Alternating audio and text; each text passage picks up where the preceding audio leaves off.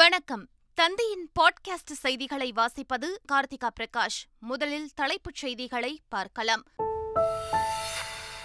அரசு போக்குவரத்து கழகத்தில் அறுநூற்று எண்பத்தைந்து ஓட்டுநர் மற்றும் நடத்துனர்களை நியமிக்க முடிவு. அரசாணையை வெளியிட்டது தமிழக அரசு.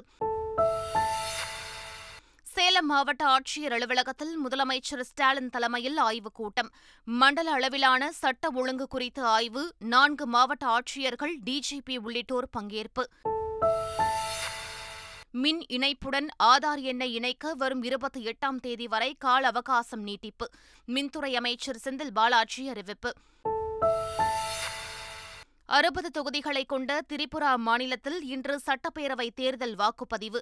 பாதுகாப்பு பணியில் ஆயிரக்கணக்கான காவல்துறையினர் மற்றும் துணை ராணுவ படை. கண்ணுக்கு எட்டிய தூரம் வரை அதிமுகவை காணவில்லை என கூறிவிட்டு ஈரோட்டில் இத்தனை அமைச்சர்கள் முகாமிட்டிருப்பது ஏன் என எடப்பாடி பழனிசாமி கேள்வி.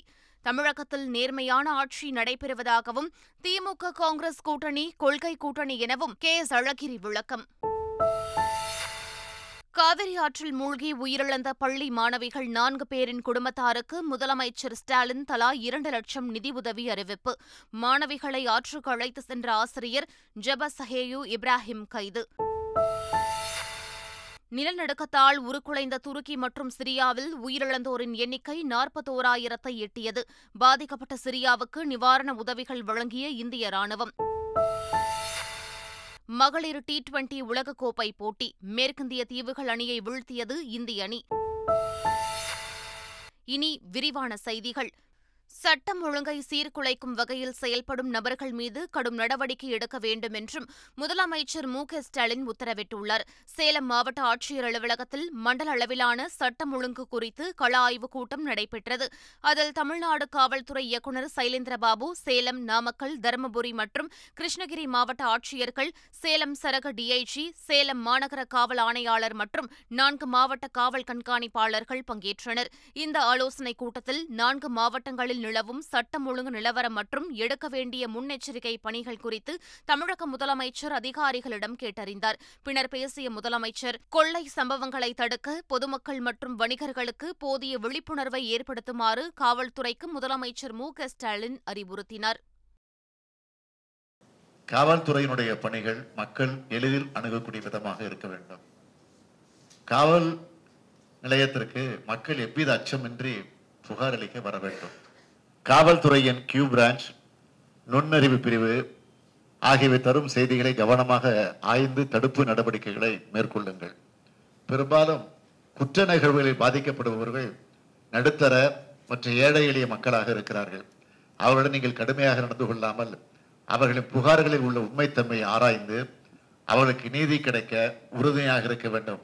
அப்பொழுதுதான் காவல்துறை உங்கள் நண்பன். சமீபத்தில் நிகழ்ந்த சில கொள்ளை சம்பவங்களை பார்க்கும்போது பொதுமக்கள் மற்றும் வணிகர்களிடையே போதுமான விழிப்புணர்வு இல்லாததான் காணப்படுகிறது. ஆகவே அவர்களுக்கு விழிப்புணர்வு ஏற்படுத்தும் பணியினையும் நீங்கள் மேற்கொள்ளுங்கள். மின் இணைப்புடன் ஆதாரை இணைக்க வரும் இருபத்தெட்டாம் தேதி வரை அவகாசம் நீட்டிக்கப்பட்டுள்ளதாக மின்சாரத்துறை அமைச்சர் செந்தில் பாலாஜி தெரிவித்துள்ளார். இதுவரை இரண்டு கோடி அறுபது லட்சம் பேர் ஆதார் எண்ணை இணைத்துள்ளதாக கூறினார். இரண்டு கோடி அறுபது லட்சம் பேர் மின் நுகர்வோர்கள் தங்களுடைய மின் இணைப்பெண்ணோடு ஆதார் எண்ணை இணைத்திருக்கின்றார்கள். இது ஒரு வரலாற்று சிறப்புமிக்க நிகழ்வாகும். மின் இணைப்பு எண்ணோடு ஆதார் எண்ணை இணைக்காத அந்த மின் நுகர்வோர்களுக்கு கூடுதலாக வருகின்ற பிப்ரவரி இருபத்தி எட்டாம் தேதி வரை கால நீட்டிப்பு செய்து இன்னும் பதிமூன்று தினங்கள் அவர்களுக்கான கூடுதல் நாட்கள் கால அவகாசம் வழங்கப்படுகின்றன. ஓட்டுநர் மற்றும் நடத்துனர் பணியிடங்களை நிரப்ப தமிழக அரசு அரசாணை வெளியிட்டுள்ளது. அதில் கும்பகோணம் போக்குவரத்து கழகத்தில் மொத்தமுள்ள இருநூற்று மூன்று காலி பணியிடங்களில் நூற்று இருபத்தி இரண்டு ஓட்டுநர் பணியிடங்களையும், அரசு விரைவு போக்குவரத்து கழகத்தில் மொத்தமுள்ள எண்ணூறு காலி பணியிடங்களில் அறுநூற்று எண்பத்தைந்து காலி பணியிடங்களை ஓட்டுநர் மற்றும் நடத்துனர்களை கொண்டு நிரப்பவும் முடிவு செய்யப்பட்டுள்ளதாக தெரிவிக்கப்பட்டுள்ளது. இப்பணிக்கு கல்வி தகுதியாக எட்டாம் வகுப்பு தேர்ச்சி பெற்றிருக்க வேண்டும் என்றும் தெரிவிக்கப்பட்டுள்ளது. பிசி, ஓபிசி, எஸ்சி எஸ்டி பிரிவினர் நாற்பத்தைந்து வயதுக்கு உட்பட்டவராக இருக்க வேண்டும் என்றும் பதினெட்டு மாதங்கள் கனரக வாகனங்களை ஓட்டிய அனுபவம் பெற்றிருக்க வேண்டும் என்றும் கூறப்பட்டுள்ளது. இந்த காலி பணியிடங்களை நிரப்ப சம்பந்தப்பட்ட போக்குவரத்து கழகத்தின் மேலாண்மை இயக்குநர்கள் தலைமையில் தேர்வுக்குழு நியமிக்கப்பட்டு தேர்வுகள் நடைபெறும் என்று அரசாணையில் குறிப்பிடப்பட்டுள்ளது. திரிபுரா சட்டப்பேரவைக்கான தேர்தல் இன்று நடைபெறுகிறது.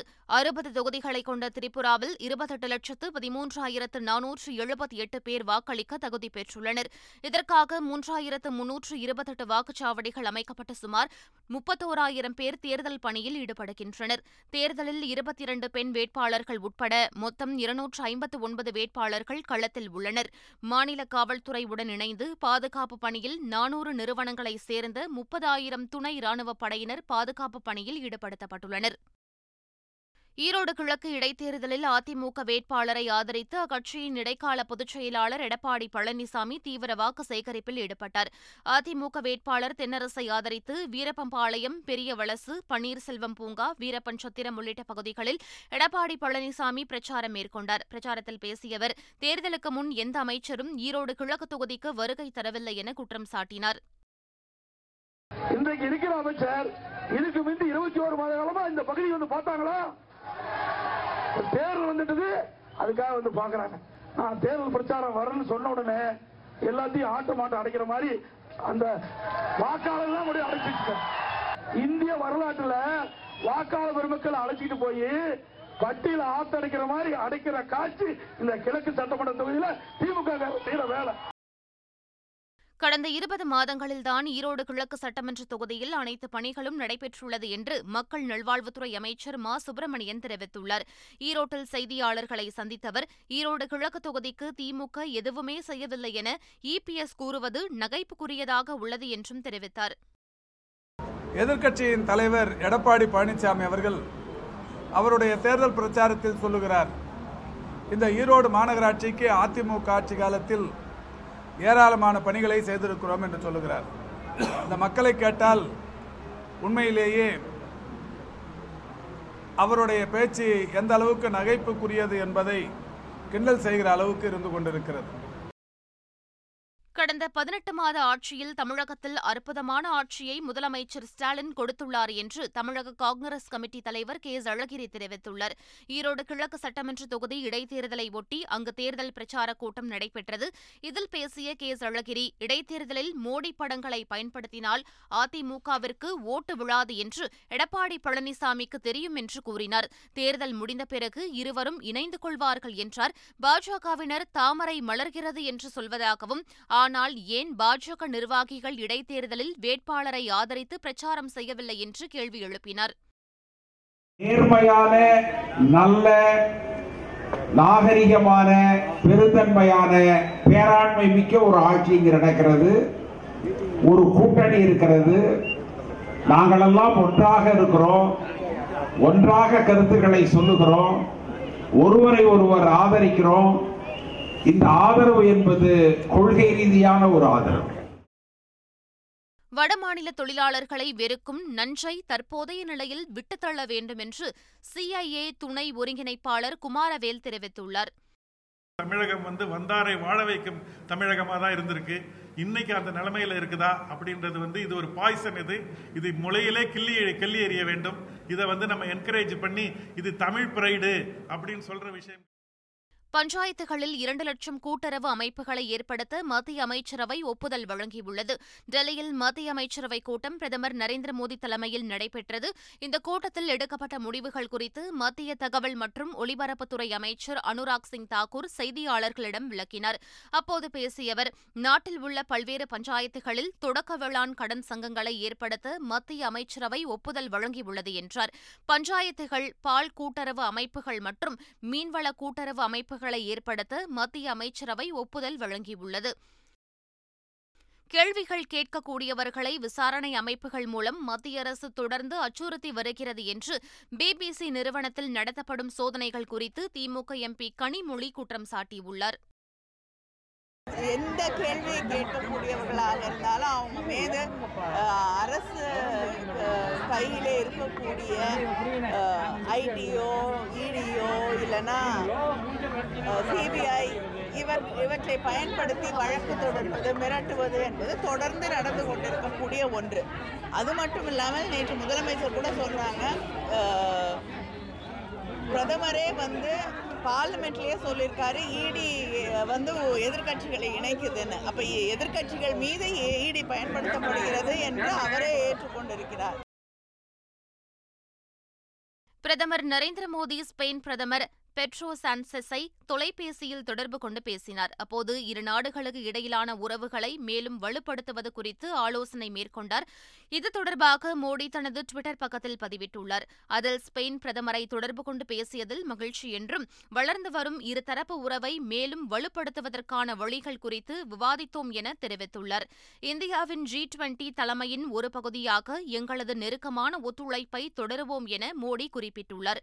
மோடியுடனான உரையாடல் பயனுள்ளதாக இருந்ததாக ஸ்பெயின் பிரதமர் கூறியுள்ளார்.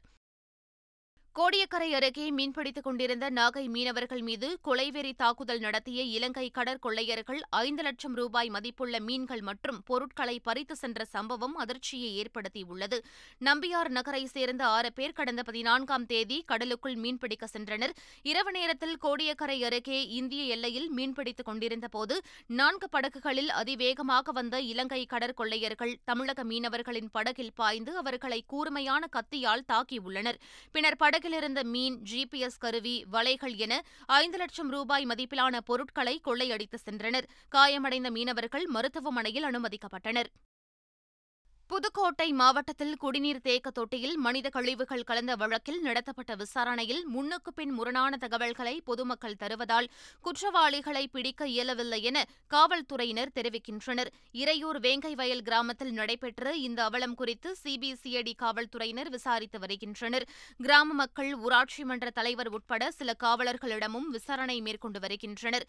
இந்த சம்பவத்தில் நடத்தப்பட்ட விசாரணையில் முன்னுக்கு பின் முரணான தகவல்களை பொதுமக்கள் தருவதால் குற்றவாளி களை பிடிக்க இயலவில்லை என போலீசார் தெரிவிக்கின்றனர். இந்த விவகாரத்தில் உடல்நிலை பாதிக்கப்பட்டு மருத்துவமனையில் சிகிச்சை பெற்று வருபவர்களும் மனித கழிவு கலந்த குடிநீரை குடித்ததால் பாதிக்கப்படவில்லை என மருத்துவர்கள் தெரிவித்ததாக கூறப்படுகிறது. இதனால் குழப்பமடைந்த அதிகாரிகள் மருத்துவர்களிடம் அறிக்கை சமர்ப்பிக்க கோரியுள்ளதாக தகவல் வெளியாகியுள்ளது. காவிரி ஆற்றின் சுழலில் சிக்கி உயிரிழந்த நான்கு மாணவிகளின் குடும்பத்தினருக்கு முதலமைச்சர் ஸ்டாலின் நிதியுதவி அறிவித்துள்ளார். கரூர் மாவட்டம் மாயனூர் காவிரி ஆற்றில் மூழ்கி நான்கு பள்ளி மாணவிகள் உயிரிழந்த சம்பவம் அதிர்ச்சியை ஏற்படுத்தியுள்ளது. இந்நிலையில் உயிரிழந்த நான்கு மாணவிகளின் குடும்பத்தினருக்கு தலா இரண்டு லட்சம் ரூபாயை முதலமைச்சர் பொது நிவாரண நிதியிலிருந்து வழங்க முதலமைச்சர் மு க ஸ்டாலின் உத்தரவிட்டுள்ளார். இதுகுறித்து அவர் வெளியிட்டுள்ள அறிக்கையில், சோபியா, தமிழரசி, இனியா, லாவண்யா ஆகிய மாணவிகள் எதிர்பாராத விதமாக உயிரிழந்த செய்தியை கேட்டு மிகுந்த வேதனை அடைந்ததாக தெரிவித்துள்ளார். இதனிடையே பள்ளி மாணவிகளை ஆற்றிற்கு அழைத்து சென்ற ஜபா சஹேயு இப்ராஹிம் கைது செய்யப்பட்டார். நிலநடுக்கத்தால் பாதிக்கப்பட்ட சிரியாவுக்கு இந்திய ராணுவம் நிவாரண உதவிகள் வழங்கியது. துருக்கி மற்றும் சிரியாவில் கடந்த பிப்ரவரி ஆறாம் தேதி ஏற்பட்ட நிலநடுக்கத்தால் உயிரிழந்தவர்களின் எண்ணிக்கை தொடர்ந்து அதிகரித்து வருகிறது.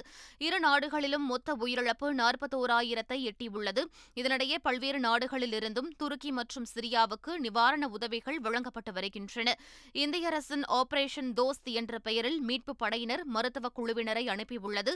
சிரியாவின் அப்பலோ நகரில் இந்திய அரசு சார்பில் அனுப்பப்பட்ட நிவாரண உதவிகளை இந்திய ராணுவம் சிரிய அரசிடம் ஒப்படைத்தது. அமெரிக்கா, கனடாவை தொடர்ந்து மேலும் மூன்று நாடுகளில் பரந்த மர்ம பொருளால் பரபரப்பு ஏற்பட்டுள்ளது. அமெரிக்காவின் மொன்டானா மாகாணத்தில் அணு ஆயுத தளத்துக்கு மேலே பறந்த சீனாவின் உளவு ராட்சத பலூன் சுட்டு வீழ்த்தப்பட்டது. இதற்கிடையே இந்தியா உட்பட பல நாடுகளில் சீனாவின் உளவு பலூன் பறந்ததாக அமெரிக்கா தெரிவித்திருந்தது. இந்நிலையில் மேலும் மூன்று நாடுகளில் மர்ம பொருள் பறந்ததாக தகவல் வெளியாகியுள்ளது. ஜப்பான் நாட்டின் வான் பரப்புக்குள் சில ஆண்டுகளாக அடையாளம் தெரியாத பொருட்கள் பறந்தது என்றும் அது சீனாவின் உளவு பலூன்களாக இருக்கலாம் என்றும் ஜப்பான் பாதுகாப்புத்துறை தெரிவித்துள்ளது. இந்நிலையில் ருமேனியா, மால்டோவா ஆகிய நாடுகளில் மர்ம பொருள் பறந்ததாக தெரிவித்துள்ளன. ருமேனியாவின் வான் எல்லைக்குள் ராட்சத பலூன் போன்று மர்ம பொருள் பறந்தது ரேடாரில் பதிவானது. இதனையடுத்து போர் விமானங்கள் அனுப்பப்பட்டன, ஆனால் எந்த பொருளையும் கண்டுபிடிக்க முடியவில்லை. மேலும் மால்டோவா நாட்டிலும் மர்ம பொருள் பறந்தது. இதையடுத்து இரு நாடுகளும் தங்களது வான் எல்லையை தற்காலிகமாக மூடியுள்ளன. மகளிர் டி டுவெண்டி உலகக்கோப்பையின் இரண்டாவது லீக் ஆட்டத்தில் வெஸ்ட் இண்டீஸ் அணியை இந்திய அணி வீழ்த்தியது. முதலில் பேட்டிங் செய்த வெஸ்ட் இண்டீஸ் அணி இருபது ஓவர்களில் ஆறு விக்கெட் இழப்பிற்கு நூற்று பதினெட்டு ரன்கள் எடுத்தது. இந்திய வீராங்கனை தீப்தி ஷர்மா மூன்று விக்கெட்டுகளை வீழ்த்தினார். அடுத்து விளையாடிய இந்திய அணி பதினெட்டு புள்ளி ஒரு ஓவரில் நான்கு விக்கெட்டுகளை மட்டும் இழந்து வெற்றி இலக்கை எட்டியது. இதன் மூலம் ஆறு விக்கெட்டுகள் வித்தியாசத்தில் வெற்றி பெற்ற இந்திய மகளிர் அணி குரூப் பி பிரிவில் நான்கு புள்ளிகளுடன் இரண்டாவது இடத்தில் உள்ளது. மீண்டும் தலைப்புச் செய்திகள். அரசு போக்குவரத்து கழகத்தில் அறுநூற்று எண்பத்தைந்து ஓட்டுநர் மற்றும் நடத்துனர்களை நியமிக்க முடிவு. அரசாணையை வெளியிட்டது தமிழக அரசு. சேலம் மாவட்ட ஆட்சியர் அலுவலகத்தில் முதலமைச்சர் ஸ்டாலின் தலைமையில் ஆய்வுக் கூட்டம். மண்டல அளவிலான சட்ட ஒழுங்கு குறித்த ஆய்வு. நான்கு மாவட்ட ஆட்சியர்கள், டிஜிபி உள்ளிட்டோர் பங்கேற்பு. மின் இணைப்புடன் ஆதார் எண்ணை இணைக்க வரும் இருபத்தி எட்டாம் தேதி வரை கால அவகாசம் நீட்டிப்பு. மின்துறை அமைச்சர் செந்தில் பாலாஜி அறிவிப்பு. அறுபது தொகுதிகளை கொண்ட திரிபுரா மாநிலத்தில் இன்று சட்டப்பேரவை தேர்தல் வாக்குப்பதிவு. பாதுகாப்பு பணியில் ஆயிரக்கணக்கான காவல்துறையினர் மற்றும் துணை ராணுவப் படை. கண்ணுக்கு எட்டிய தூரம் வரை அதிமுகவை காணவில்லை என கூறிவிட்டு ஈரோட்டில் இத்தனை அமைச்சர்கள் முகாமிட்டிருப்பது ஏன் என எடப்பாடி பழனிசாமி கேள்வி. தமிழகத்தில் நேர்மையான ஆட்சி நடைபெறுவதாகவும் திமுக காங்கிரஸ் கூட்டணி கொள்கை கூட்டணி எனவும் கே.எஸ். அழகிரி விளக்கம்.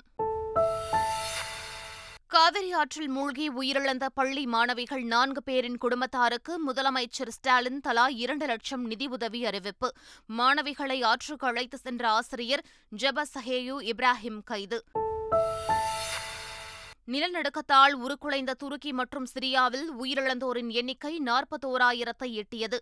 பாதிக்கப்பட்ட சிரியாவுக்கு நிவாரண உதவிகள் வழங்கிய இந்திய ராணுவம். மகளிர் டி டுவெண்டி உலகக்கோப்பை போட்டி. மேற்கிந்திய தீவுகள் அணியை வீழ்த்தியது இந்திய அணி. இத்துடன் பாட்காஸ்ட் செய்திகள் நிறைவு பெற்றன. வணக்கம்.